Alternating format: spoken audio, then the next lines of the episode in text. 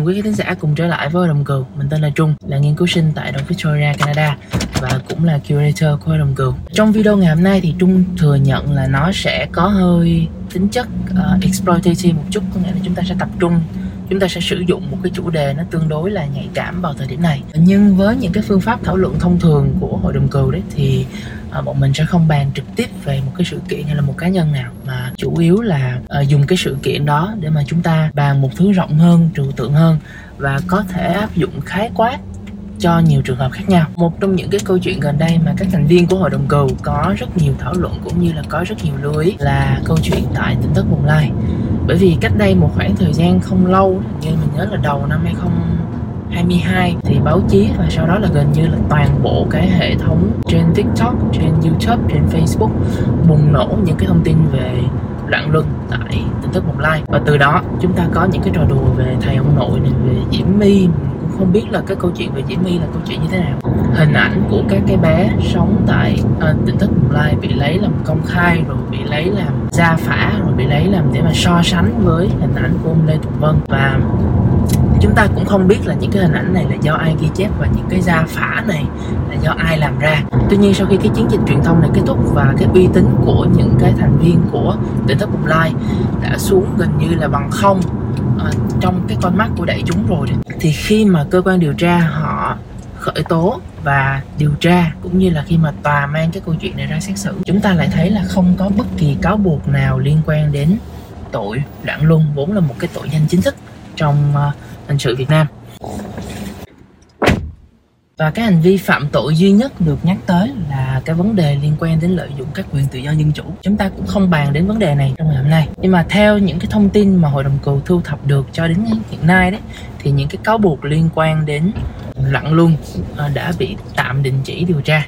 Thông thường là bởi vì chưa có đủ những cái thông tin cũng như là những cái căn cứ. Có nghĩa là uh, cơ quan điều tra họ cũng chưa bỏ qua hoàn toàn nhưng mà cho đến thời điểm hiện tại thì chưa có đủ thông tin chưa có đủ căn cứ để mà họ có thể tiếp tục các hoạt động điều tra của họ. Cho nên là về vấn đề này chắc chắn là chúng ta cũng phải chờ tiếp theo thôi. Ở cái vị thế của hội đồng cừu thì bọn mình cũng không nghĩ là bọn mình có bất kỳ những cái thông tin nào nó mới mẻ hơn hay là nó có thể giúp ích gì cho cái hoạt động điều tra. Cho nên là bọn mình cũng không muốn tham gia vào những cái thảo luận có liên quan đến câu chuyện là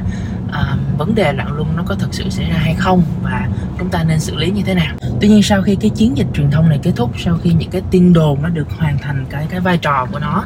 thì rõ ràng là cái vị thế cái tiếng nói và cái cách mà đại chúng nhìn vào tỉnh thất bồng lai nó đã rất khác nó đã hoàn toàn thay đổi so với ban đầu rồi. Vậy thì câu hỏi đặt ra là tin đồn cái cách mà chúng ta nghe một cái thông tin rồi meme hóa nó rồi chia sẻ nó rồi tám về nó nên được nhìn nhận như thế nào? Cái hành vi này nó có tính đạo đức hay là nó không có tính đạo đức. Nhưng mà nếu nhìn từ góc nhìn triết học một chút, nếu mà nhìn từ góc nhìn nghiên cứu một chút thì các khái niệm như là tin đồn, rumor hay là tám chuyện tán gẫu, gossip, nó có bất kỳ cái giá trị tri thức nào không và các triết gia nhìn nhận nó như thế nào thì đó sẽ là cái nội dung chính của cái buổi thảo luận ngày hôm nay. Trước khi bắt đầu thì trung nghĩ là chúng ta sẽ phải bàn về khái niệm tri thức luận một chút. Trong tiếng anh chúng ta có epistemology đấy. Thì tri thức luận hiểu đơn giản là một trong những cái ngành lớn nhất trong hệ thống triết học nói chung mà trong đó chúng ta bàn về tri thức chúng ta bàn về uh, quan điểm chúng ta bàn về kinh nghiệm và chúng ta bàn về thông tin. Trong tri thức luận thì chúng ta có thể hiểu là uh, nó sẽ nói về những cái điều kiện và hoàn cảnh nào để thông tin và quan điểm trở thành tri thức và làm thế nào chúng ta chuyển hóa thông tin thành tri thức. Hay là như thế nào để mà chúng ta có thể xây dựng được một hệ thống tri thức? Tín có nền tảng và có thể lý giải vân vân. Thì đó là những cái cách mà chúng ta trừu tượng hóa ờ, khái niệm tri thức luận. Chúng biết là toàn bộ những cái định nghĩa nói trên thì thật ra cũng cũng chỉ là những cái jargon mà nó không có giúp ích gì được cho ai cả cho nên là chúng ta có thể sử dụng một vài cái ví dụ như thế này. Ví dụ nhé trong cái quá trình mà chúng ta lớn lên ấy, thì các bạn trẻ chắc chắn sẽ được dẫn đi nghỉ hè hay là nghỉ lễ gì đấy. Cái khái niệm mà chúng ta có thể tóm gọn lại là vacation. Vậy thì giả dụ trong suốt từ lúc bạn 4 tuổi cho đến lúc bạn 6 tuổi chẳng hạn, thì gia đình bao giờ cũng dẫn bạn đi Vũng Tàu để mà trải nghiệm cái gọi là vacation. Vậy thì những cái kinh nghiệm này sẽ biến thành thông tin và từ đó trở thành cái niềm tin cá nhân của bạn từ lúc bạn 4 đến 6 tuổi là khái niệm nghỉ lễ, khái niệm nghỉ hè, khái niệm vacation nó bằng với việc đi Vũng Tàu. Tuy nhiên đến cái lúc mà chúng ta lớn hơn rồi chúng ta cứng cáp hơn rồi và đã tự lo được cho bản thân mình một phần nào đó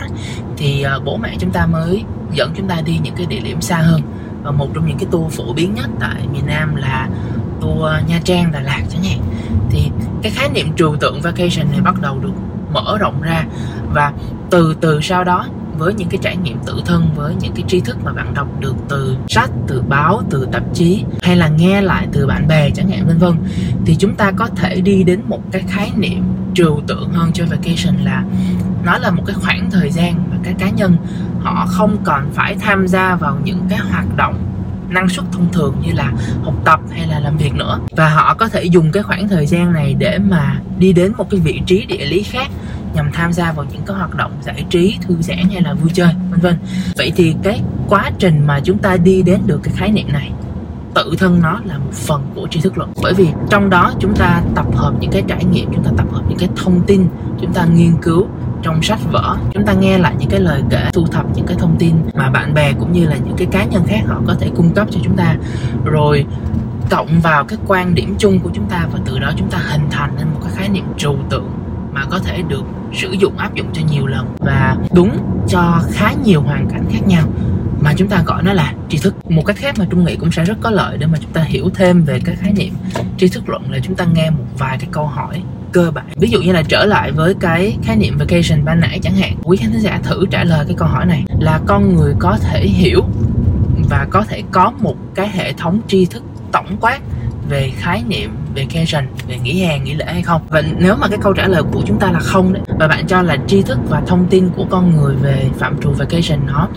chỉ giới hạn trong vài cái thế kỷ trở lại đây thôi, và trong quá khứ thì chúng ta không có đủ những cái thông tin để mà chúng ta có thể hiểu vacation là gì. Và trong tương lai 10.000 năm nữa chẳng hạn, thì cái khái niệm vacation có thể là nó không còn tồn tại. Và một cái thế giới mà người máy thay thế con người chẳng hạn, thì vacation nó không còn cái ý nghĩa nào nữa, cái tri thức về vacation nó không còn ý nghĩa nào nữa và nó không thể tồn tại nữa, vân vân. Thông thường trong cái ngành tri thức luận, người ta sẽ xếp bạn vào cái nhóm gọi là academic skepticism, mà trung tạm dịch là nhóm hoài nghi học thuật. Tuy nhiên nếu mà bạn trả lời cái câu hỏi này là chắc là tùy hoàn cảnh, tùy là chúng ta đang hiểu tri thức là gì, tùy là chúng ta đang hiểu là vacation nên được nhìn nhận như thế nào và trong cái khoảng thời gian như thế nào để mà chúng ta có thể định nghĩa nó, thì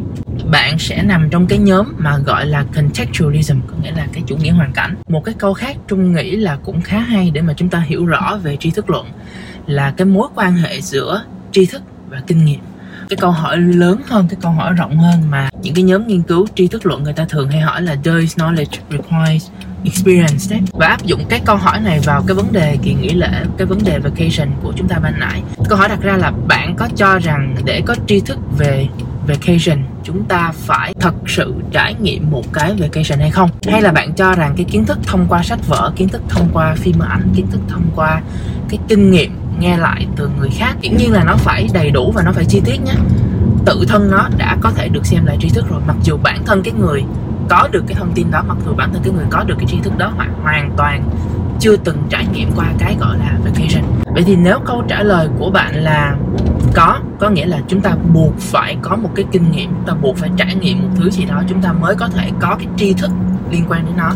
Thì tri thức luận sẽ xếp bạn vào cái nhóm gọi là empiricism, là nhóm chủ nghĩa thực nghiệm. Tuy nhiên, nếu câu trả lời của bạn là không, bởi vì chúng ta không nhất thiết phải trải nghiệm một cái vấn đề nào đó, hoàn toàn chúng ta không nhất thiết phải trải nghiệm một cái vấn đề nào đó. Tự thân chúng ta, để chúng ta biết là nó có tồn tại, để chúng ta có được những cái thông tin liên quan đến nó và có thể thậm chí là áp dụng những cái thông tin liên quan đến vấn đề này đấy. Tri thức luận sẽ xếp bạn vào nhóm gọi là uh, rationalism chủ nghĩa duy lý. Thì cá nhân trung là một người tương đối theo cái chủ nghĩa duy lý. Thì bây giờ tới cái phần quan trọng khác của video ngày hôm nay thì chúng ta sẽ tìm hiểu là các triết gia những nhà nghiên cứu người ta đã sử dụng tri thức luận để mà giúp ích gì được cho việc nhìn nhận cái vai trò của tin đồn của rumor, của cái việc tám chuyện với bạn bè hay là tán gẫu của gossip. Và quan trọng hơn nữa là liệu những cái khái niệm tri thức luận, cái phạm vi tri thức luận nó có giúp ích, có ghi chú, có nhắc nhở gì cho chúng ta trong cái quá trình mà chúng ta tham gia tiếp nhận những cái nguồn thông tin của rumor, của gossip hay không? Bởi vì chúng ta có thể thấy là cái quá trình meme hóa và cái quá trình mà cười cợt những cái hình ảnh của các bé trong tỉnh thất bồng lai nó hoàn toàn có thể để lại những cái di chứng và những cái niềm tin sai lệch. Vậy thì triết học có thể nói gì về cái câu chuyện này? Một cái điểm thú vị đấy là tin đồn và tán gẫu trong thời đại ngày nay thường được xếp vào cái nhóm truyền đạt thông tin nó không mong muốn. Bởi vì cái việc lan truyền thông tin không chính thức này rất dễ bị thao túng và rất dễ bị thay đổi và từ đó đưa ra những cái thông tin không chuẩn xác. Tuy nhiên có rất nhiều những cái góc nhìn trong triết học cũng như là trong tri thức luận thì người ta cho là những cái công cụ như là rumor những cái không gian của gossip uh, ờ, có cái vai trò cực kỳ quan trọng trong việc hình thành nên tư duy và tính hợp lý chính trị được chia sẻ bởi toàn bộ một cái cộng đồng đó. Thì cái khái niệm này chúng ta có là public political rationality. Trung nghĩ đây là một cái quan sát cực kỳ thú vị, bởi vì theo những cái triết gia, những cái nhà nghiên cứu triết học chính trị này, thì cái hệ thống tri thức của cộng đồng, cái niềm tin của cộng đồng, cái mà cộng đồng cho là đáng tin cậy là hợp lý, nó không đến từ những bài diễn văn, nó không đến từ những cái nghiên cứu khoa học, mà nó đến từ tin đồn nó đến từ những cái câu chuyện phím đàm giữa những cái tổ chức chính trị xã hội nhỏ lẻ như là gia đình, như là nhóm bạn. Và xa hơn thì chúng ta có thể đi đến một cái làng xã. Và một cái nghiên cứu mà trung có thể giới thiệu cho khán thính giả là cái nghiên cứu Goship in an Evolutionary Perspective. Họ mới giả định và họ tìm ra được những cái bằng chứng để cho thấy là tin đồn cũng như là chuyện phím là cái nền tảng cho sự phát triển và cái sự hoàn thiện của ngôn ngữ nói của con người và thậm chí là chúng ta có thể đi xa hơn trong cái việc khẳng định tin đồn và tám chuyện trong một thời gian dài là cái nền tảng chủ yếu cho việc duy trì trật tự xã hội và lợi ích xã hội nói chung ví dụ như là à, thông qua tin đồn thông qua tám chuyện người ta có thể tìm ra được những cái hành vi sai lệch và ai đang thực hiện những cái hành vi sai lệch đó cũng như là chúng ta tìm ra được những cái thành phần ăn trực những cái bác freerider đấy, mà họ không đóng góp thật sự cho bài đàn mà họ chỉ trích xuất những cái lợi ích từ bài đàn thôi. Đi xa hơn nữa và một cách có hệ thống hơn nữa thì chúng ta có thể kể đến cái quyển The Weapons of the Weak Everyday Forms of Peasant Resistance, xuất bản năm 1985 của James Scott. Thì đây có thể nói là cái quyển sách gối đầu giường, sách kinh điển luôn cho cả ba ngành là lịch sử nhân học và khoa học chính trị. Đọc đến đâu, sáng đến đó, và trung rất recommend cho các bạn dành tiền mua quyển này. Cái quyển này thì trung có thể bao ăn. Nhưng mà trở lại, thì trong cái quyển The Weapons of the Week James Scott mới cho là tin đồn và tám chuyện có một cái vai trò cực kỳ quan trọng trong cái việc hình thành nên tri thức của cộng đồng và cách mà cái cộng đồng đó vận dụng cái tri thức của mình. Đặc biệt theo Scott là những cái nhóm yếu thế những cái nhóm mà họ không nắm giữ được quyền lực chính trị, họ không tiếp cận được với những kênh truyền thông chính thống, họ không tiếp cận được với những cái sản phẩm tri thức mà nó có tính chính danh, thì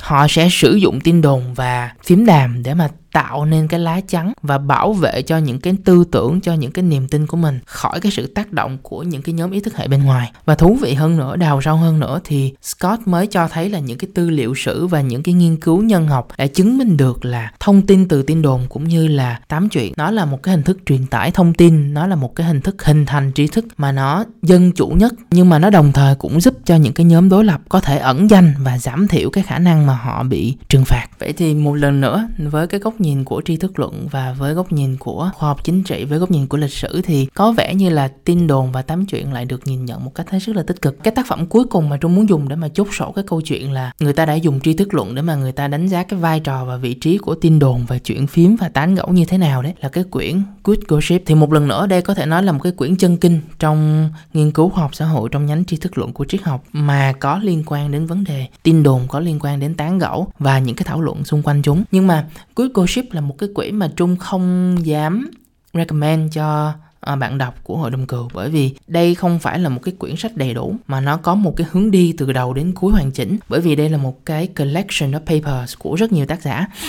Mỗi tác giả thì họ sẽ có một cái cách viết riêng, họ sẽ có một cái cách nhìn riêng một cái cách đặt vấn đề riêng và thậm chí là cái cách giải quyết riêng, cho nên là nó sẽ tương đối khó đọc bởi vì chúng ta không thể xác định được là cái hướng đi của cái quyển sách là gì. Và nó cũng có những cái cách lập luận, có những cái luận chứng, có những cái bằng chứng nó khá trái ngược nhau. Nhưng mà dù sao đi chăng nữa mỗi cái nghiên cứu trong đó trung nghĩ là nó cũng tạo ra được những cái góc nhìn nó rất là thú vị à, liên quan đến câu chuyện là tin đồn và phiến đàm. À, ví dụ nhé trong cái tham luận của Aaron Benzep thì ông cho rằng cái việc mà tham gia vào phiến đàm tham gia vào những cái tin đồn nó không phải là một cái hành vi đức hạnh nhưng mà nó cũng không hẳn là một cái hành vi sai trái. Bởi vì nó sẽ đúng đắn khi mà việc tham gia vào những cái hoạt động này có thể tạo ra được một cái lượng tri thức độc lập cho người tham gia. Nhưng mà trong tham luận của Ronald de Souza chẳng chẳng hạn, thì ông lại cho rằng tự thân cái việc tán gẫu, tự thân cái việc mà bàn chuyện phím, tự thân cái việc mà tham gia vào các hoạt động mà ghi nhận và lan truyền tin đồn đấy, thì nó đã là một phần của một cái hoạt động có tính đức hạnh rồi. Bởi vì tương tự như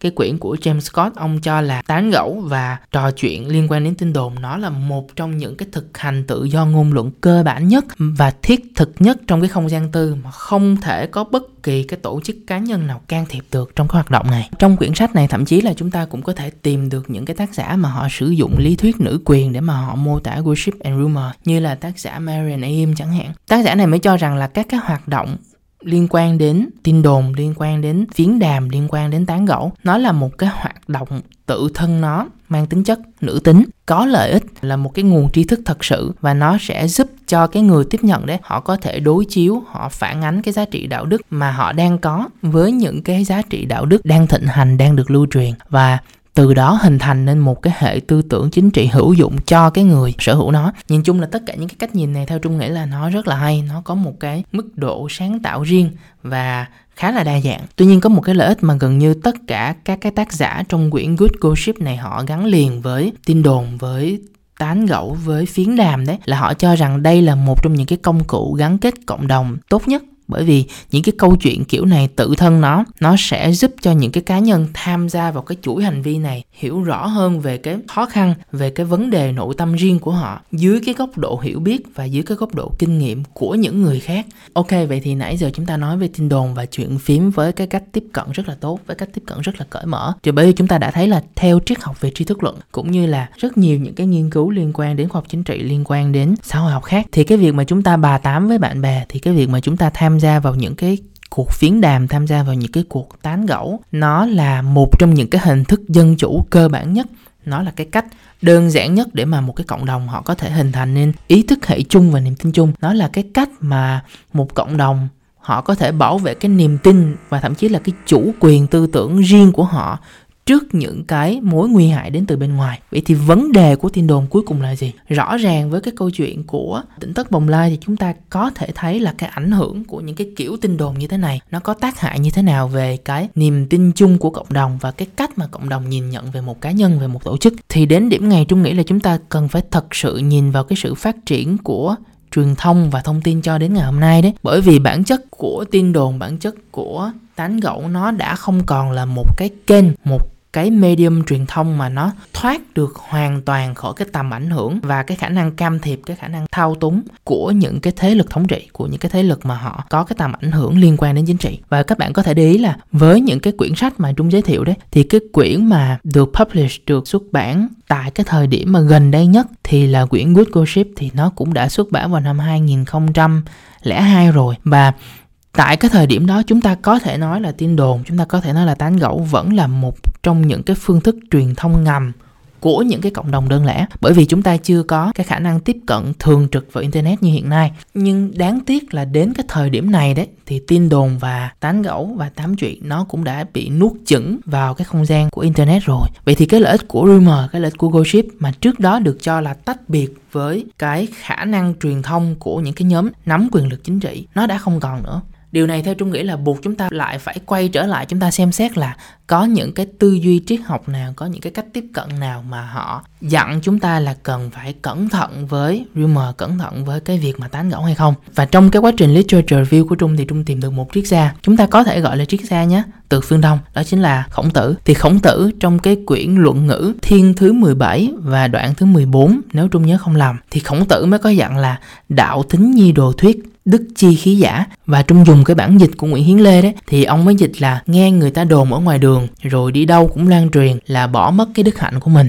Vậy thì cuối cùng chúng ta tìm được một cái quan điểm về triết học liên quan đến đạo đức mà cho rằng đồn đoán và tán gẫu nó sẽ đi ngược lại với những cái giá trị đạo đức cơ bản mà nó không phải là một cái hành vi thực hành dân chủ cơ bản nữa. Một triết gia phương tây hiếm hoi khác mà trung cũng có thể tìm được mà ông cho là tự thân cái việc tham gia và có hoạt động tin đồn tự thân cái việc mà tham gia vào việc tán gẫu hay là phiến đàm nó có vấn đề là John Stuart Mill. Thì trong cái tác phẩm On Liberty quyển này thì như trung đã nói là nó đã được um, xuất bản tại Việt Nam rồi đấy. Thì ông cho là tự do ý chí và tự do ngôn luận có thể bị ảnh hưởng cực kỳ nghiêm trọng thông qua những cái kênh kiểm soát tư duy phi chính thức. Và theo ông, tin đồn, tán gẫu và cái việc tám chuyện với bạn bè, nó là một trong những cái kênh phi chính thức này. Hiểu đơn giản theo cách giải thích của Mill có nghĩa là một người, họ có thể có những cái quan điểm đúng, họ có thể có cách nhìn đúng về một cái sự vật hiện tượng nào đó. Nhưng mà thông qua những cái kênh tin đồn, thông qua những cái kênh tán gẫu với bạn bè, với người thân, với những cái thành phần xã hội thân thuộc với họ, thì vô hình chung họ lại bị gây ảnh hưởng và từ đó tạo áp lực cho họ phải thay đổi cái quan điểm đúng ban đầu của họ. Thì Mill mới lý giải thêm đấy là cái quá trình mà truyền truyền tải tin đồn hay là cái quá trình tham gia vào phiến đàm, nó sẽ